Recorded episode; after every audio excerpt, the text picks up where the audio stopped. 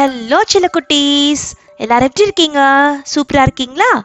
Good இன்னைக்கு நாம் ஒரு குட்டி ஒரு நாட்டி பாய் ஸ்டோரி பார்க்க போகிறோம் ஒரு ஊரில் ஒரு நாட்டி பாய் இருந்திருக்கான்.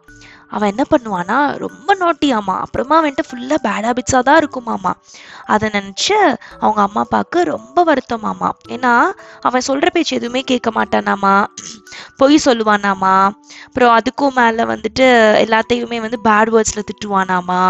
ஸோ அவங்க அம்மா அப்பாவுக்கு வந்துட்டு ரொம்ப கவலை. அடடா இவன் இப்படி இருக்கானே இவன் எப்போதான் மாறுவான் அப்படின்னு சொல்லிட்டு.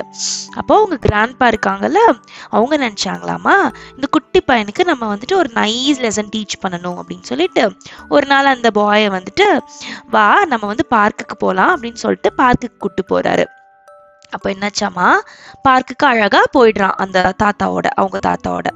அப்போ என்னாச்சாமா அந்த தாத்தா சொல்கிறாரு அங்கே ஒரு குட்டி பிளான்ட் இருக்கு பாரு இந்த குட்டி பிளான்ட்டை நீ வந்துட்டு ப்ளக் பண்ணி எடுத்து ரிமூவ் பண்ணிடு அப்படின்னு சொல்லி சொல்கிறாரு அதுக்கு அந்த குட்டி பையன் ஓகே தாத்தா அப்படின்னு சொல்லிட்டு ஈஸியாக அந்த குட்டி பிளான்ட்டை என்ன பண்ணுறான் பறித்து ரிமூவ் பண்ணிடுறான்.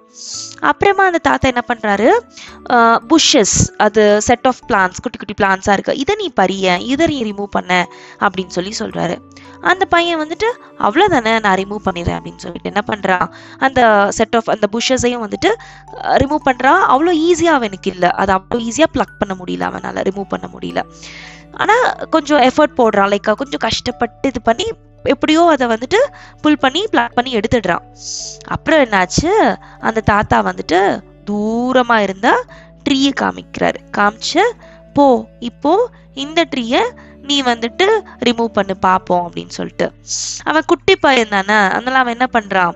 அவன் அவங்க தாத்தா சொல்றாங்கன்னு சொல்லிட்டு போய் தள்ளு தள்ளுன்னு தள்ளுறான் அந்த ட்ரீயை எவ்வளவோ கஷ்டப்பட்டு பண்றான். ஏதாவது பண்ண முடியுமா? ரிமூவ் பண்ண முடியுமான்ட்டு.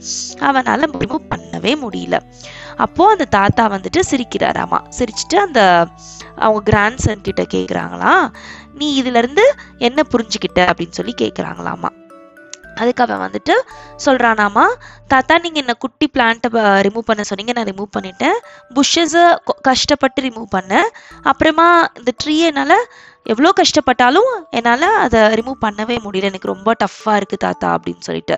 அப்போ அவர் சொன்னாரா இது மாதிரி தான் நம்மளுடைய பேட் ஹேபிட்ஸும் பேட் ஹேபிட்ஸ் ஏதாச்சும் இருந்துச்சுன்னா நம்ம வந்துட்டு சின்ன வயசுலேயே அதுலேருந்து வெளியில் வர்றதுக்கு ட்ரை பண்ணணும். அதை முடிஞ்ச அளவுக்கு நம்ம அவாய்ட் பண்ணணும்.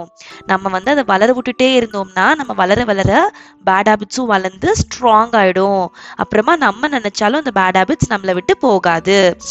அதே அதே மாதிரி நான் இப்போ உனக்கு சொல்றது தான் நீ இப்போ குழந்த சின்ன பையன் இப்போவே உன்னுடைய பேட் ஹேபிட்ஸ்லாம் நீ என்ன பண்ணிடணும் திருத்திக்கிறணும். இல்லைனா நீ வளர வளர உன்னோட சேர்ந்து அதுவும் வளர்ந்து ரொம்ப ஸ்ட்ராங் ஆகி நீயே நினைச்சாலும் பேட் ஹேபிட்ஸ் உன்னை விட்டு போகாது அப்படின்னு சொல்லி புரிய வைக்கிறாங்க அந்த தாத்தா. ஓகேயா ஸோ இதுல இருந்து நம்மளுக்கு என்ன தெரியுதுன்னா சில குட்டீஸ் நம்ம நம்ம கிட்ட ஏதாச்சும் பேட் ஹேபிட்ஸ் இருந்துச்சுன்னா அதை நம்ம என்ன பண்ணும் இப்போவே திருத்திக்கிறணும் இட்ஸ் நெவர் டூ லேட் ஏன்னா பேட் ஹேபிட்ஸ் வந்துட்டு வளர வளர என்ன ஆகிடும் நம்மளே நினைச்சாலும் அதை நம்ம வந்து அவாய்ட் பண்ண முடியாது. ஸோ செல்லக்குட்டீஸ் உங்களுக்கு ஏதாவது பேட் ஹேபிட்ஸ் இருந்துச்சுன்னா சே ஃபார் எக்ஸாம்பிள் உங்களுக்கு வந்துட்டு பொய் சொல்கிற பழக்கம் இருந்துச்சுன்னா இல்லை நீங்கள் அம்மா சொல் பேச்சு கேட்காத பிள்ளையா இருந்தா இல்லை நீங்கள் ரொம்ப சேட்டை பண்ணுறவங்களா இருந்தா அதை இப்போவே மாற்றிக்கிறதுக்கு நீங்கள் ட்ரை பண்ணணும். So avoid bad habits at the earliest Thank you. Bye bye.